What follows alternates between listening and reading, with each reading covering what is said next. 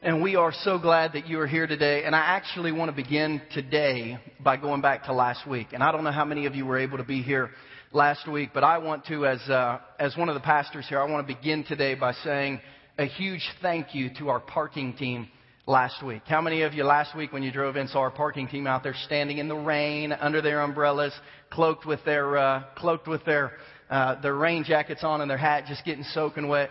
Just to be there to let people know as soon as you turn off 150 that we're really glad that you're with us. So for, from my heart to yours, parking team, thank you so much. You say, why is it so necessary to have a parking team? Because we want you to feel like you're at church the minute you turn off a 150 highway, not when you walk in the building. It's why we have the parking team and the greeters inside and outside.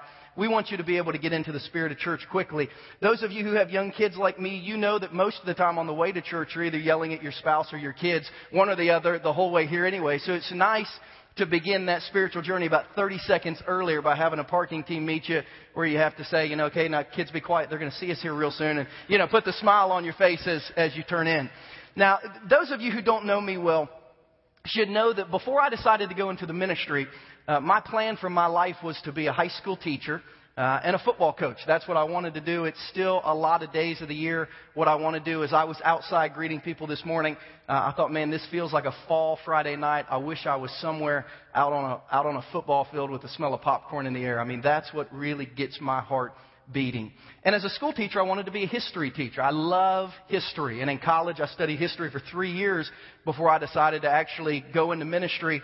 And now that I've got a few ministry degrees and I've been through seminary, if I ever get a doctorate, I'll probably get a doctorate in church history because it fascinates me. I love history, but church history is, to me, one of the greatest subjects in the world. I think we've actually got a, a, doctor of church history in the house today who I see back there. So he's going to make me nervous as I try to review my facts because he knows probably more than all of us in the room will ever know combined on, on church history.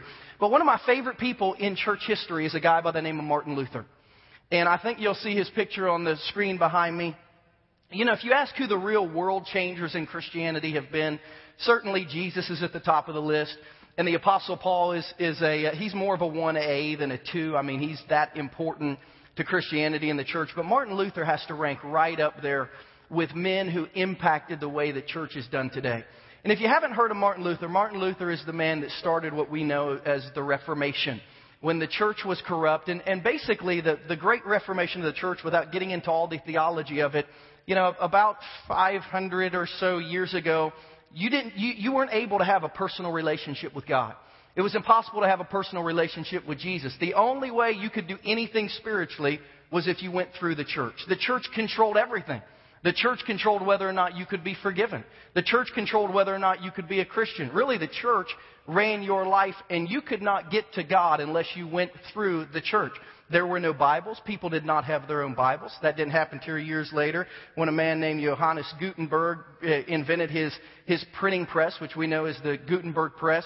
Only then did Bibles begin to, to be created. But 500 years ago, there was a generation of people who said this, and they were led by people like Johannes Gutenberg and Martin Luther. They were people who said, we don't just want to go to church. We don't just want a pastor to tell us what we should do. We don't just want to be engaged with God one day a week or in a building somewhere. We want to have a personal relationship with God. We want to be able to know God's Word for ourselves. We want to be able to develop spiritual understanding without having to go ask our priest or our pastor or our rabbi. We want to go further with God than the church will allow us. We need more than church. And out of that movement came a reformation, came all the denominations that we know now, came the, the counter reformation of the Catholic Church where it really got cleaned up and began to lead people better spiritually. But 500 years ago, a, a group of people was willing to die to be able to do more than just go to church so they could develop a relationship with God. And here we are 500 years later, and the Bible is the greatest selling book in the history of the world. We all probably have many sitting in our house somewhere, or we've had some at one time or another, but we don't read it. We have all kinds of access to spiritual wisdom that we need, but we now live in a generation again who's the opposite of those 500 years ago. We're content to just go to church and have a preacher tell us what we should do. We're not really seeking spiritual wisdom on our own and trying to live for God every day of our lives. As we continue our study in the book of James today, I want you to open to James chapter 1 if you have your Bible. And if you don't have a Bible, our ushers are going to be walking down the aisle. They're going to have Bibles that you can have if you forgot your Bible. If you don't have a Bible, just wave at them. They'll give you a Bible so you can follow along. I want to encourage you, if you get engaged at our church, to bring your Bible every week. We will open it. We'll talk about it. We'll mark in it. We'll underline it. We every week are going to open God's Word and study it. That's what we do at our church. So I want to encourage you, if you have a Bible, bring it. If not, pick one up. We've bought hundreds to just give away to people so that everyone in our church has access to a Bible if they need one. And if you need access, holler at one of our ushers and, and they'll give it to you. But we're in a study on the book of James called Rethink Church. And this study is called Rethink Church. We were at the Oktoberfest this weekend. Maybe some of you saw us at the Oktoberfest and we invited you there. And we're passing out flyers and giving kids candy and balloons. And a lot of people ask us what that meant. What does it mean? What does Rethink Church mean? Well, it means that maybe there's more to Christianity than just going to church. Maybe God expects more of us than to just sit in a pew or sit in a metal folding chair every now and then. Maybe there's more to Christianity than just going to church. Maybe we should rethink church in our life. Yes, we should go, but maybe there's more than church in what's going on spiritually.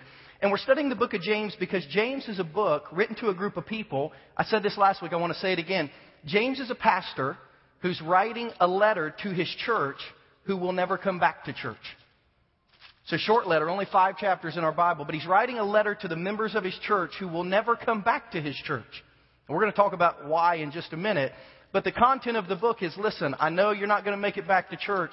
This is how you live for God without coming to church every weekend. And that's what we're teaching through for the next six weeks at our church. We're going to read through chapter one, then we're going to talk about a few things in chapter one today. James chapter one, verse one. I'm in the New International Version today. If you're in a version close to it, just follow along. If you don't have a Bible at all, you can follow on the screen. James says, James, a servant of God and of the Lord Jesus Christ. To the twelve tribes scattered among the nations, greetings. Consider it pure joy, my brothers, whenever you face trials of many kinds, because you know that the testing of your faith develops perseverance. Perseverance must finish its work so that you may be mature and complete, not lacking anything. Verse 5. If any of you lacks wisdom, he should ask God who gives generously to all without finding fault, and it will be given to him. But when he asks, he must believe and not doubt, because he who doubts is like a wave of the sea blown and tossed by the wind. That man should not think he'll receive anything from the Lord. He's a double minded man, and he's unstable in all that he does. The brother in humble circumstances ought to take pride in his high position, but the one who's rich should take pride in his low position, because he will pass away like the wildflower. For the sun rises with scorching heat, and it withers the plant, its blossom falls, its beauty is destroyed. In the same way, the rich man will fade away even while he goes about his business. Verse 12 Blessed is the man who perseveres under trial, because when he has stood the test, he'll receive the crown of life that God has promised to those who love him. Now, when tempted, no one should say, God is tempting me. For God cannot be tempted by evil, nor does he tempt anyone. But each one is tempted when by his own evil desire he's dragged away and enticed. Then, after the desire has conceived, it gives birth to sin, and sin, when it is full grown, gives birth to death. Verse 16. Don't be deceived, my dear brothers. Every good and perfect gift is from above, coming down from the Father of the heavenly lights, who doesn't change like shifting shadows. He chose to give us birth through the word of truth that we might be a kind of first fruits of all he created. Verse 19, my dear brothers, take note of this. Everyone should be quick to listen, slow to speak, and slow to become angry. For a man's anger does not bring about the righteous life that God desires. Therefore, get rid of all moral filth and the evil that is so prevalent, and humbly accept the word planted in you, which can save you. Don't merely listen to the word and so deceive yourselves. Do what it says. Anyone who listens to the word but does not do what it says is like a man who looks at his face in a mirror and after looking at himself goes away and immediately forgets what he looks like. The man who looks, but the man who looks intently into the perfect law that gives freedom and continues to do this, not forgetting what he's heard, but doing it, he'll be blessed in what he does. Verse 26 Now, if anyone considers himself religious and yet does not keep a tight rein on his tongue, he deceives himself and his religion is worthless. If you have your Bible, I want you to circle that word worthless. It's a, it's a pretty poignant thought from James. Verse 27, religion that God our Father accepts. I want you, if you have a, a pen, and I know you do because we gave you one, circle that word accept. This is what God thinks is cool about religion. Religion that God our Father accepts as pure and faultless is this to look after orphans and widows in their distress, and to keep oneself from being polluted by the world. Now, James, in his entire book, gives us a great recipe for spiritual wisdom. Tells us how to live for God. I don't want to say without ever going to church, but shows us how to live for God, the basics of everyday living without having to connect to a church every Sunday morning. But in James chapter 1, he kind of lays out what will be the outline of his entire book. And I want to give you a quick overview of James chapter 1 that'll highlight the rest of our series. And then I want to dig specifically today into what James says about trials, temptations, and tirades. First, we see in James chapter 1 that he tells us this about spiritual wisdom. Spiritual wisdom understands that Christians are supposed to help hurting people. James throws it right out there in James 1 26 and 27. True religion that God accepts is helping hurting people. That's why in November, I won't preach on that today, but in November, our church has designed a campaign called I Serve. And in November, we, we've been meeting with organizations all over the city, beginning in Lee's Summit, downtown Kansas City. We've connected with, uh, with people in Joplin that still need help.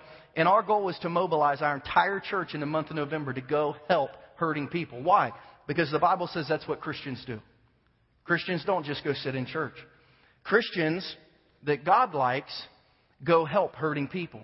So in the month of November, you're going to hear all about why we serve, how we serve, what we serve. You'll hear even before today, you're going to see pictures of pastors in South Sudan that we've been supporting and helping do ministry. And, and it just breaks your heart when you hear the stories of ministry that needs to be done in churches that some churches just don't care.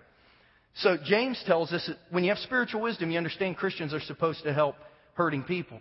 By the way, that little connection card we, we've given you, here's why I know you get this. This church, this group of people gets this. The most checked box on that connection card since July 10, we service July 10, August 7, a few preview services, and then last week. The most checked box of any box that we've ever had in any services is I want information on how to help hurting people. Because people know they're supposed to do that.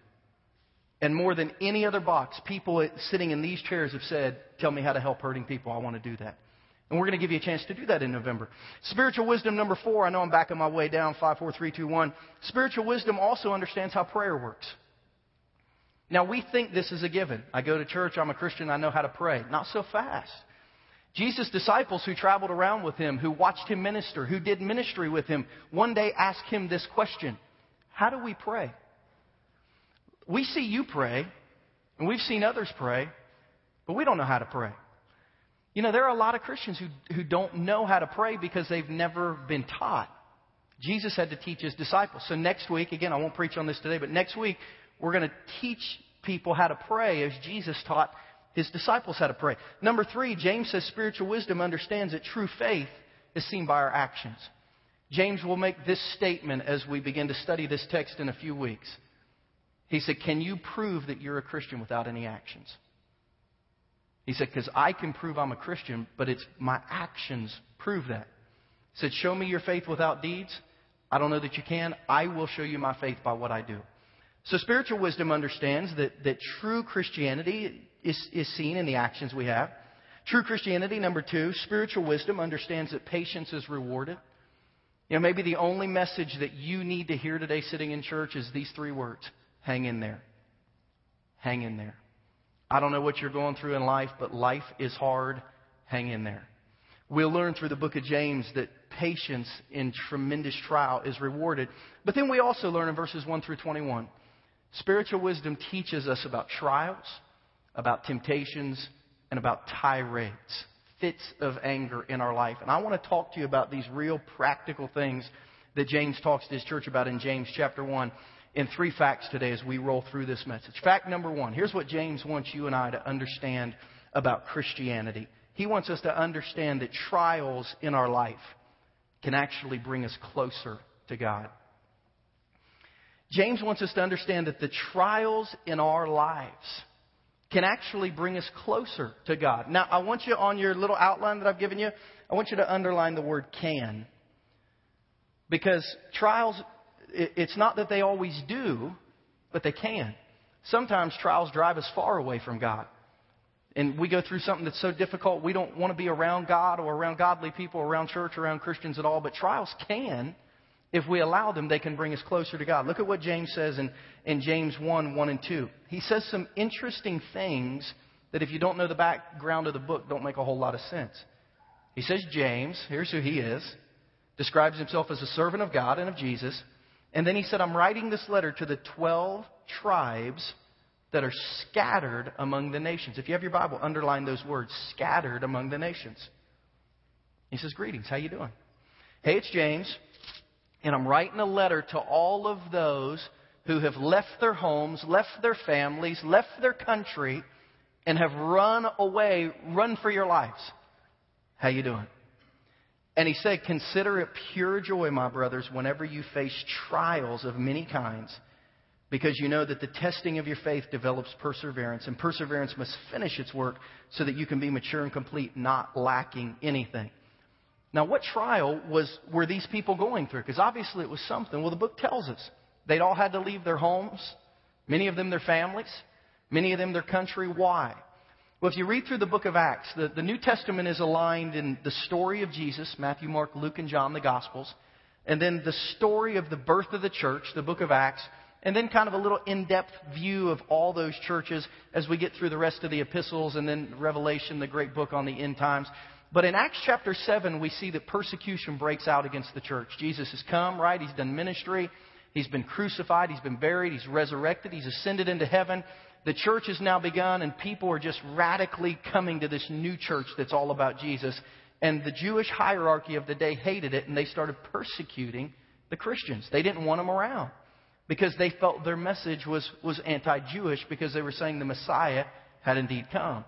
And in Acts chapter 7, we see the first bit of persecution against the church. There was a man named Stephen who was forced to face capital punishment from the Jewish leaders. He was stoned, which is, you know, that's you know, we, we have the electric chair, we have lethal injection. They had stoning. That was their form of capital punishment. And they killed Stephen simply because he was a Christian.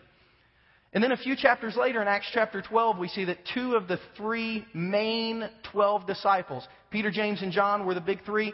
James, not the James who wrote this book, but James, a disciple, and Peter were arrested. And James was killed. Killed him just for, for being a friend to Jesus. And the people got so excited about James being killed that Herod said, let's put Peter in prison and kill him too.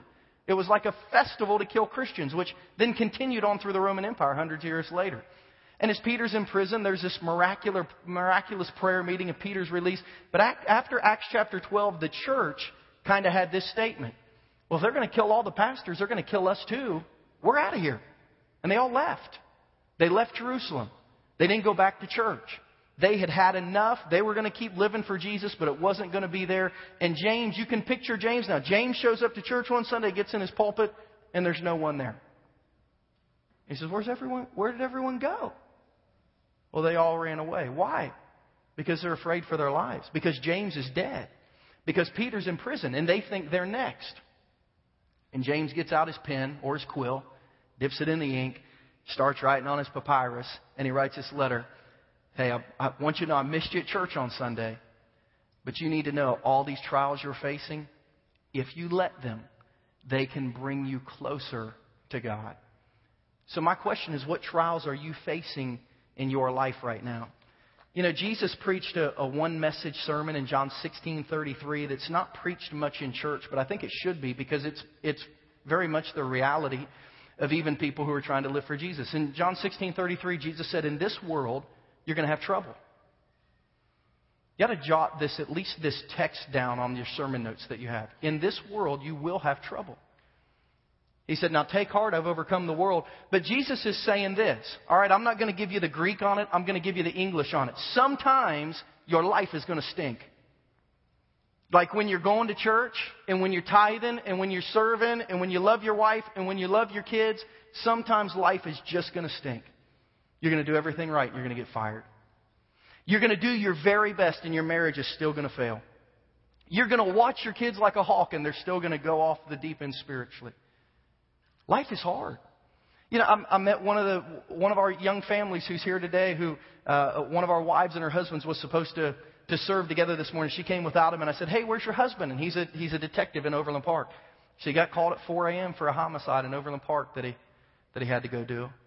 She said, That's on the heels of us hearing yesterday afternoon that his, his grandmother died. Jesus said, In this world, sometimes life will stink. He didn't do anything wrong, he's just living life.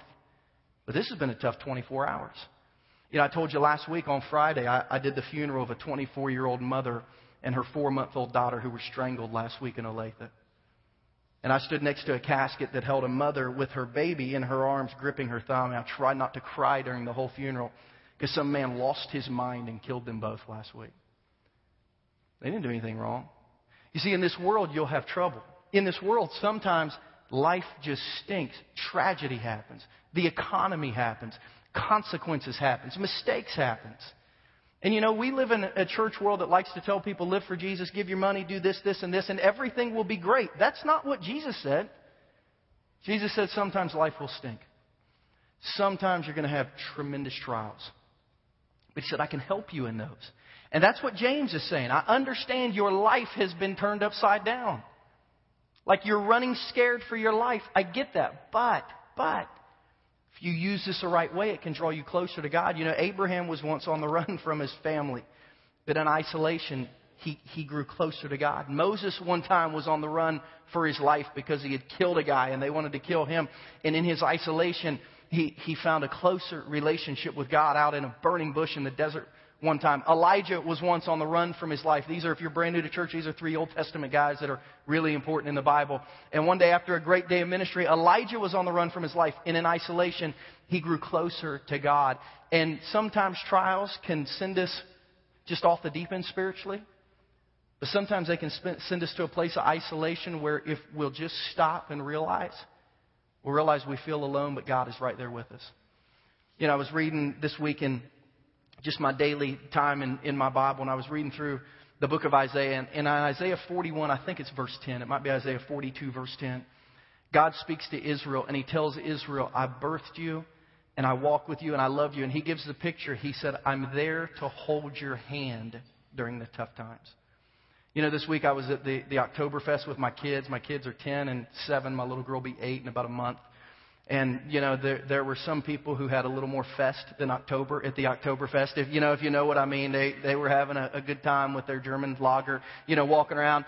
And at one point we were walking, it was so crowded and, you know, it was, it, it was a bit out of control. And I'm walking and my daughter is right beside me and my hand's there. And just out of nowhere, we didn't meet eyes. She didn't look up. She didn't talk to me, but she reached up and grabbed my hand just to know that I was there. And of course, my hand is always there when I'm with her. And I just held her tight and let her know Dad's right here. That's the picture of Isaiah 41:10. God said, "I am always right there." Listen, when you're scared, just reach up.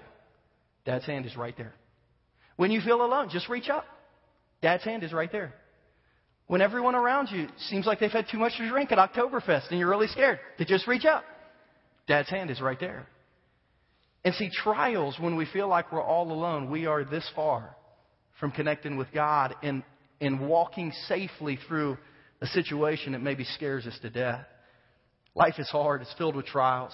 That's why Jesus said in Matthew 9, verse 12, when he was talking to a group of religious people about trying to reach people who were struggling in life, Jesus said, Listen, it's, it's sick people who need a hospital, not those who are healthy.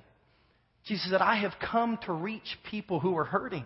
I've come to reach people who are going through trials. I've come to help not the person whose life appears to be perfect, but the person who's struggling. I've come to help them get through life. Jesus said, sick people. Sick people need a church. Now, this week I had a chance to go to the, the hospital. John, who runs our tech crew back there, had a, a beautiful little baby boy. His wife had the baby boy. He was just there. He, he didn't do anything, I don't think. Um, but his wife had a baby boy on Monday, and Danielle and I went up Tuesday to see the baby. And I don't do well with hospitals. You know, of all the things I, I might do okay in ministry, the thing I do very poorly is, is visit hospitals. Because I'm afraid of needles and I get freaked out around medical equipment. And many, many times I'll go to visit someone in the hospital and I'll end up in a hospital bed beside them. That's no lie. I, I had a girl in my youth group one time who got in a really bad accident. It's not funny. I don't know why I'm laughing. She survived, so I guess I can tell it now got in a really bad accident one day out in front of Blue Valley Northwest High School several years back, and they called me to the hospital early in the morning. Had to go downtown to St. Luke's, and she was in ICU. And by the time I got there, they had put her back together, but I mean, they just had needles and stuff, just you know, IVs running everywhere into this girl. And her mom said, "Come, you know, come on up. We want you to pray over the bed." And I'm thinking, "Oh, you, uh, know, you don't, you don't want me to do this? Can I just, can I call? Can I stay in the hallway? No, you need to come in and pray." So I'm standing over her bed. You know, she's here in front of me. And her mom's given me the, I mean, just the play by play of what has happened during this accident. Her leg was this way and her head was smashed and this and that. And, and I'm beginning, the room is beginning to spin. And right as I was telling her mom I needed to sit down, I felt myself falling and I grabbed whatever was near, which happened to be the IV pole, which was connected to this girl. And I fall and about unplug everything that is connected to this dear girl who's lying in limbo. And I wake up and I'm on the floor, and here's this girl in ICU, right? I mean, who has almost died that morning, and all her doctors and nurses are around me on the floor, making sure that I'm that I'm okay. I did the same thing when Danielle got her wisdom teeth out. They asked me, you know, asked me, do you want to go back in the recovery rooms? I, you know, I don't think so. No, she, you know, why don't you go back in the recovery room so you, you're there when she wakes up? All right, you know, how how bad can it be? No tubes, no needles, no nothing. So I go back and you know, I'm sitting beside Danielle, and you, you know, you can just smell the medical stuff. I don't know what it is, but it has a smell that just like brings me to my knees, right? So I'm sitting there, and she's got like this gauze in her mouth, and there's like blood dripping from her mouth. She's out, and I'm thinking, oh Lord, I'm going to pass out. So I say, you nurse, nurse. So next thing you know, bang, I'm on the floor. And Danielle tells me later, she like five minutes later, she came to, and she was all by herself because everyone was around my bed trying to make sure that, that I was okay. So I don't do well in hospitals. So Danielle, we walk into the hospital, and I had to wait for like five minutes for Danielle to get there. And I thought, you know, I'm not going in the hospital by myself. I'll wait outside. So I waited outside on the bench, and I, I just sat there and actually got in and out of the hospital without instance, almost. I got in a, heli- in a helicopter. I got in an elevator. Uh, after, after we had, had seen the, uh, the baby, we were getting ready to leave, and we punched the elevator button and I'm thinking, you know, I made it through. I'm going to get in and out without passing out. Everything's good. And the elevator, you know, ding, opens on the third floor. And there are, there's a, there's a bed like propped up. So I can't see what's in the bed. And there's like two guys that have t-shirts on that say fire, like fire and rescue. And then, and there's a nurse there. You know, ding, it opened up and I stepped back and said, we'll take the next one. And they go, no, come on in, there's room. Oh no. So I get in. Danielle slides and I slide in and and there's a I mean a, a an extremely elderly lady in in this bed, and I don't know how old she was, but if you saw the movie if if if you saw the movie Titanic, you like remember that old lady? She looked like her grandmother. I mean, she was really. She's really old. I don't know if she was sick or just old. She was really, and, and I was crammed like so tight in the elevator. I was like eight inches from her face. Face, we were face to face. She had all these tubes in her and they had an IV. And I'm just thinking, you know, two floors. So I'm like closing my eyes and just, you know, help me. And every now and then I'm peeking. Yeah, because I couldn't tell if she was breathing or not breathing. I thought, is she alive? Is she dead? What's the deal? Like halfway through, she just lets out this, bah, like, like breeze right in my face. I'm like, oh, Lord, Danielle, help, let me out. You know, and the door's open. It's like ding. I mean, it was like the greatest ding I've ever heard in my life. And I rushed for air outside. Thought, thank the Lord. I mean, you know, I, I do not like hospitals. But I sat and I watched the people going in and out of the hospital. And you know, there's more than sick people in a hospital. I watched people coming in, I thought, there are a lot of sick people coming in the hospital. But there are a lot of healthy people coming in a hospital with them to support them, to be there for them. And there are a lot of medical experts coming in to serve them and to help them. And I thought, you know, this is the picture of a church. A church looks like this. A church should be three parts people who are hurting and really need help, and people who are just there to support and help them walk through this, and people who are there to serve them. And you know, if, if, if your church isn't reaching hurting people, you're not reaching the crowd that Jesus went after. If you don't have anyone going through a trial, we, you know, we're probably, I wonder if we could even be considered a church. Because in, there, in this room, there should be people who are struggling today. But there should be people sitting right beside them who are going to help them through that struggle. And then there should be people who are there to serve them and say, we're, we're going to watch. We're not, we're not going to let go of you until you're healthy enough to live on your own again. Trials can bring us closer to God. Trials are intended to bring us closer to God if we will let them. Trials aren't intended to kill us. They're meant to bring us closer to God. Look at what the apostle Paul said in 2 Corinthians chapter 4 about his trials. He said, man, my trials are hard but they're not intended to kill me. He said, We're hard pressed on every side, but we're not crushed. We're perplexed, but we're not in despair. We're persecuted, but I've never been abandoned. Struck down, but I've never been destroyed. Life is hard, but it's always made me better spiritually if I've relied on God. Picture that little kid walking through the carnival when you're walking through your dark moments. Reach up. God is right there. His, his hand is always at your side. Just reach up and grab onto him. He will be there for you, I promise you. Fact number two. James says that trials can bring us closer to God, but then he tells us temptations can actually take us further away from God if we don't recognize them and deal with them in our lives. Say, where is that? James chapter 1, verses 13, 14, and 15. James says, When tempted, no one should say, God is tempting me. For God cannot be tempted by evil, nor does he tempt anyone. But each one is tempted when, by his own evil desire, he's dragged away and enticed. Then, after the desire has conceived, it gives birth to sin, and sin, when it is full grown, gives birth to death. Temptation can take you further from God. Now, here's a question I want to ask that I don't want you to answer except for inside your own heart. What temptations do you deal with, or struggle with, or have in your life? Because everyone has some. If you don't, then you don't realize it, but your big temptation is, is pride because you, you know, you're saying you're at a place spiritually where, where the Bible says you can't be. We're all tempted in many ways, the Bible says. But James says temptation, if left unchecked, can lead us to sin, and sin, man, can kill us spiritually. You know, Webster's dictionary defines the word temptation as to entice to do wrong by the promise of pleasure or of gain. To promise, uh, to entice somebody to do something wrong by the promise of pleasure or of gain. Those of you who are older than 20 may remember in 2001, Fox came out with a sitcom called Temptation Island, a reality show where, you know, Marky Mark, if you remember Mark Wahlberg, Marky Mark and the Funky Bunch guy hosted it, and they took these married couples and they put them on an island that was inhabited by like the craziest single men and women alive, and they wanted to see if if they would cheat on their spouses. Let's put them all on an island and see if they could make it. You know the crazy thing about that show? We don't need an island to be tempted. Because the truth is, we all work at temptation, you know, workplace. And we live in temptation neighborhood. And we all have a temptation computer. And, and we all have temptation friends and temptation couples. And we live in a world that, that, is, that is screaming at us to do the wrong thing with the promise that maybe, just maybe, you can get some kind of extreme pleasure through this. So Jesus said in 1 John 2.16, you don't need to go to an island to be tempted. John said, I'm sorry, John said in 1 John 2.16, everything in the world, the lust of the flesh, the lust of the eyes, the pride of life, doesn't come from the Father, but it comes from the world. So if we go back to that famous biblical passage in Genesis chapter 1, 2, and 3, and we see the creation and then the fall of Adam and Eve, we see this lust of the eyes, lust of the flesh, pride of life. I see something and I want it. Lust of the eyes. You know, I've got my eyes on this person. Got my eyes on this thing. I've got my eyes on this type of life for myself. And man, even if I have to cheat and beg, borrow, and steal to get there, I just really want this for my life. I see something. Remember what Eve said to her husband Adam? I saw that fruit. Man, it looked good.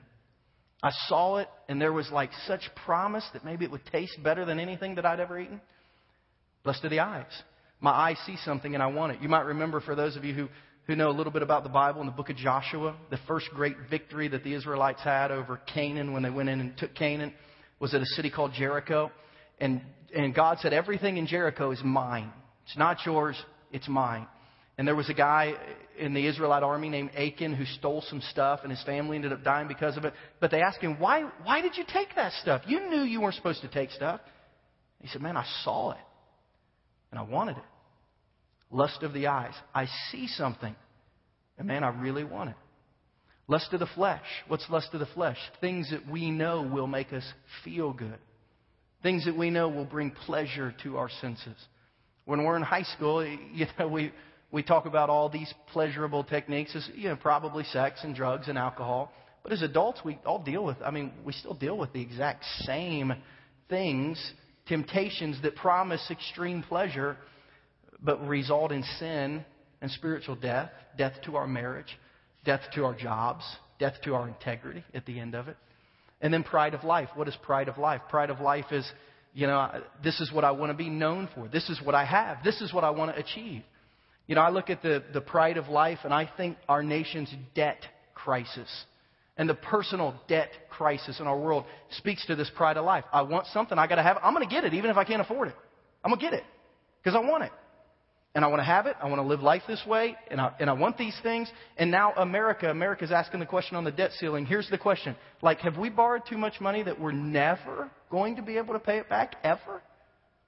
And you know what? A lot of Americans are asking that same question in their own household. Have we borrowed so much money that we're never going to be able to pay it? Pride of life. I wanted something. I was enticed by the pleasure. I went and got it. I, I didn't care the risk that it, that it gave me. So James says temptation can pull you away from God. Now, Rick Warren, in his book Purpose Driven Life, had, had a real interesting take on temptation that I've never heard before. He said temptation can actually bring you closer to God. Because, like a diet, for the first, when you're on a diet and the first time you say no to that food you really love, hopefully the second time, third time, fourth time, it gets a little easier. He said every time a Christian will say no to temptation, they take a step forward spiritually in becoming who God wants them to be. So when you face temptation, remember James says, listen, temptation is not a sin. Being tempted, there's nothing wrong with being tempted. Everyone is tempted. It's what you do with the temptation. If you say no to it, you're going to grow spiritually. But if you say yes to it, it's a really dangerous, slippery slope. So the question you need to answer today is what are you tempted by? Do you recognize? Can you identify the temptations in your life? Can you identify where they come from, who they come from, when they come to you? And have you identified a way to, to get out of them yet? You know, if not, I would encourage you. Our church is, is here to help you talk to someone. We'll read later on in James chapter 5. James said, if anyone needs anything, man, they should go talk to someone in the church. They can pray for them, they can help them. You see, when Christians gather together and talk to each other, it's good for them spiritually. You know where I'm going this week? I have an appointment this week to go see my counselor. He said, You're a pastor? You have a counselor? Why? Because I'm messed up, just like everyone else is. I am not perfect because I'm a pastor. If you're looking for a pastor who will give you sermons on this is how I raise my kids, you should raise yours kids the same way, you don't want that sermon. I have wonderful kids, but I'll tell you how Jesus says to raise your kids, but I will not tell you how I raise my kids. I'm not a pastor who will tell you I've got a perfect marriage. I have so far to go in my marriage. And you know what? The stress and anxiety and emotion and distress and sometimes discouragement and depression of trying to start a church from scratch, sometimes I need someone to talk to. So I go talk to somebody. And you know, I'm not asking you to do anything that I wouldn't do. If you're struggling with a temptation you can't overcome on your own, you need to talk to somebody. Because when that happens, life gets better and you grow closer to God than you are now. So James says you need to understand trials, you, you think they're hurting you, they could actually bring you closer to God. Temptation can take you further from God. But then he says something interesting in James chapter 120. He said, tirades. Spiritual wisdom understands that tirades, fits of anger, they don't ever make us look anything like God.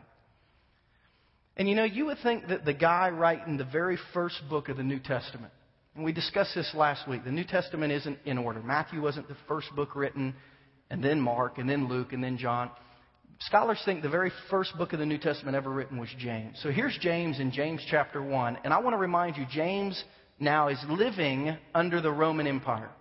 All right? The Romans are more freaked out in the way they live than Americans will ever be. I mean, there was a lot of sins James could have said. This one is really bad. And what does he point to? He said, You need to know that when you let your anger get the best of you, you don't look anything like God. And I find it so interesting that he puts this up front in his book, James 1:20, human anger doesn't produce the righteousness that God desires. Human anger does not make us look like God. You all know we live in an angry world, right? I mean, I don't know why people are so angry, but they are. I passed a lady the other day on her bicycle. Apparently, I, I got too close to her, or was going too fast, or something. And she either only has one finger and was waving at me, or she was flipping me off as I went by. I mean, just you know, like what you know, whatever. Thank you. And I thought, man, why are you so angry? Yesterday, last week on Tuesday, Danielle and I were coming out of Panera, and we were at a three-way stop sign. There was stop sign here, stop sign here, stop sign here. Three cars got there at the same time. And like out of, out of courtesy, like no one knew who was going to go first. So it was kind of, you know, one nudge, another nudge, another nudge. And one of the ladies just slammed on her horns and threw up her hands like we were all idiots. And it was like, okay, well, you go since you're so angry. I mean, Mike, should I put it in reverse? Why are you so mad? You know, I would have to think that if somebody came here from another planet and landed like in New York City or Chicago or a city there were, where there are a bunch of taxi cabs, one of the questions that they would ask is, why is everyone so angry?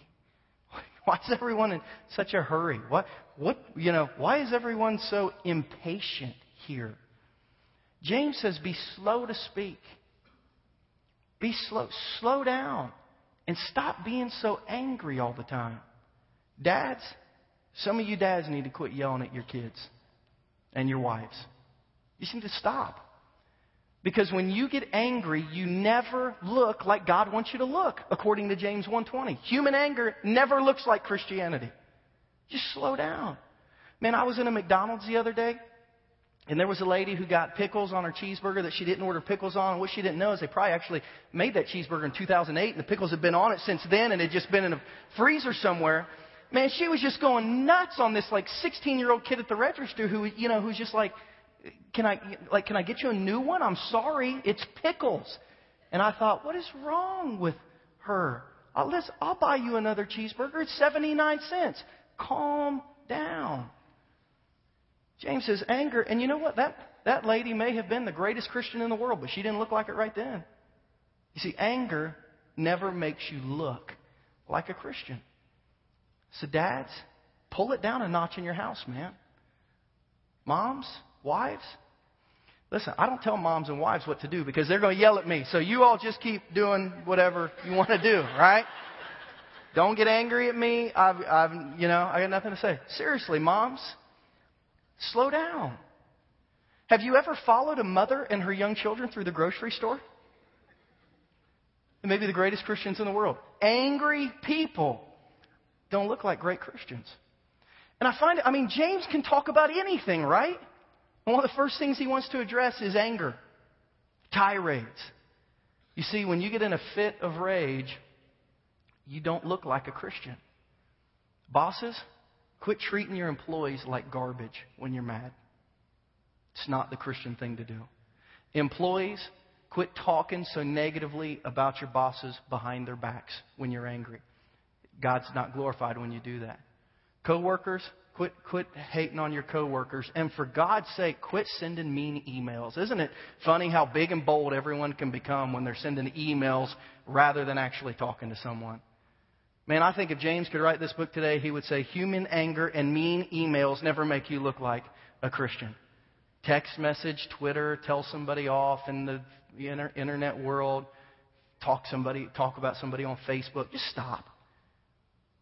The Bible says that we don't look like Christians when we do that. As a matter of fact, the Bible has a lot to say about anger. It's really interesting what the Bible has to say about how anger doesn't make us look like God. Proverbs 29 22. An angry person stirs up conflict. A hot tempered person commits many sins. Calm down. Ecclesiastes 5 6. Don't let your mouth lead you into sin. Don't let your fingers through email lead you into sin. Don't let your thumbs through text messaging lead you into sin. Ephesians 4:26 in your anger don't sin. Don't let the sun go down while you're still angry. Romans 12:18 if it's possible as far as it depends on you be at peace with everyone. You know what Jesus said? Turn the other cheek.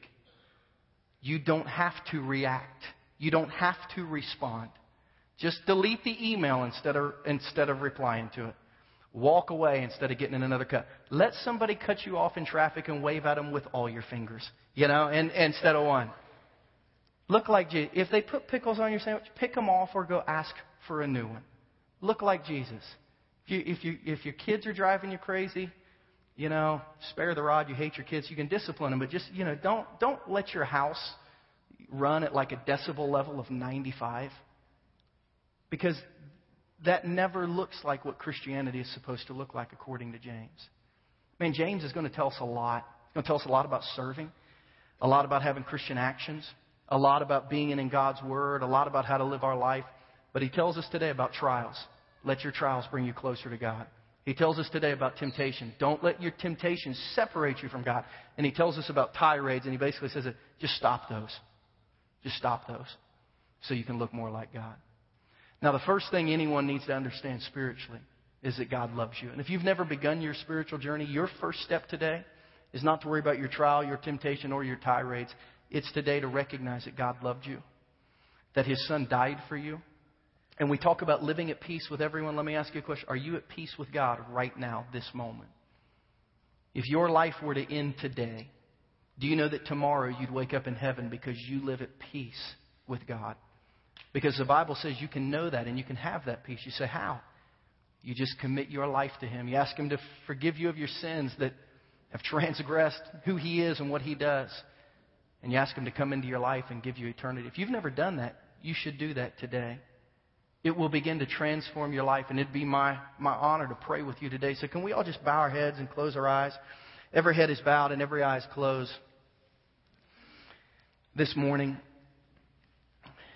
And the first step of your spiritual journey, if you've never taken step one, is to become a Christian. And if you've never done that, I want to pray with you right now. If you're in this room and you don't know that if today were your last day on planet Earth, if tomorrow would be your first day in heaven because you're not living at peace with God right now, then we can solve that in this, in this instant. And you can just pray a, a simple prayer after me, and if you mean it with all your heart, the Bible says God hears it. And He will forgive, begin to change, and rescue you forever. His hand is within reach of you today. So just reach up.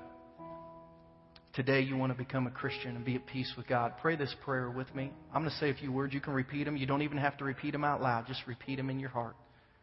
And today you can become a Christian. Dear God, I want to be at peace with you. I want my sins forgiven. I love to see my life change for the better.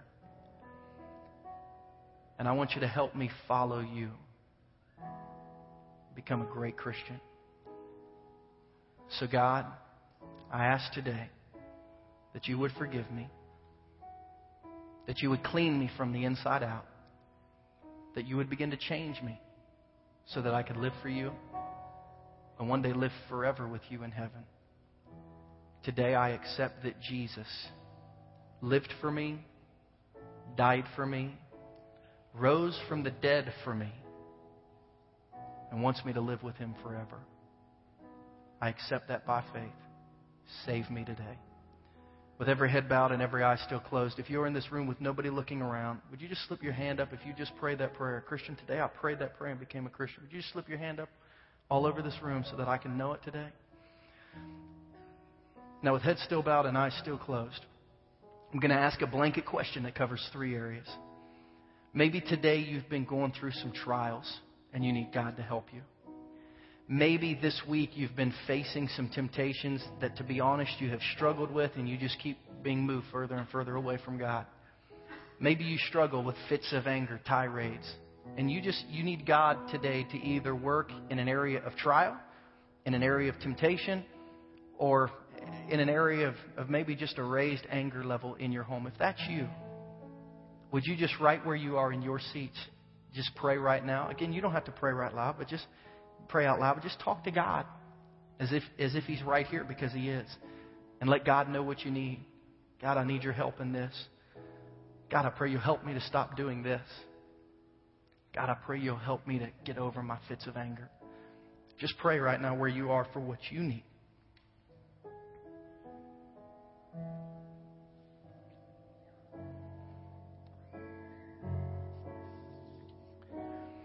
And God, as a people today, we just pray you'll make us more like you. Lord, I, I want to be a generation like Martin Luther's generation, like Gutenberg's generation, that is not satisfied with just going to church because we want to know you more than that. We want to have a real relationship with you on our own. We want to be able to develop spiritual wisdom without always having to go through someone else. So, Lord, help me to do that in my own life. Lord, help me in, the own, in my own trials that I'm facing right now. Lord, some of them that just uh, lead me to just days of being discouraged. Help me with those trials. Lord, help me with my temptations. You know what I struggle with, and so do I. I pray you'll remove those from my life so that I won't be removed from you. And then, Lord, I pray that you'll help me not to be a person of anger because I never don't want to look like you. And just help me to slow down, to calm down. And Lord, to in every situation, give somebody a, a reason to think more of you because of my actions and my reactions. And God, we ask these things in Jesus' name today. And everybody said, Amen. Now I'm going to ask everyone right now, before we pass our offering buckets in just a minute, to reach for this connection card.